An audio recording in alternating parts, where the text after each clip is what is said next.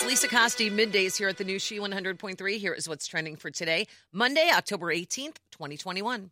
The Munsters remake is officially on the way. Director Rob Zombie shared a first look at the reboot for the classic sitcom. They're filming it in Hungary. Zombie says it's a project he's been chasing for 20 years. No official release date, but they do say the film will be in theaters and on Peacock for streaming. Actress Rebel Wilson has noticed she's getting a lot more attention now that she's lost weight.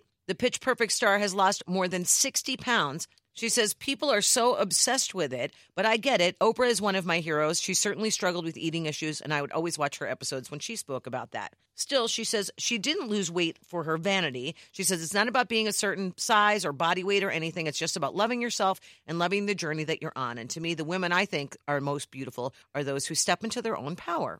And if you're craving a sweet treat today, you may want to celebrate. It is National Chocolate Cupcake Day. And that's what's trending. Have a great day. And thank you for listening to the new She 100.3 hits of the 80s, 90s, and 2000s.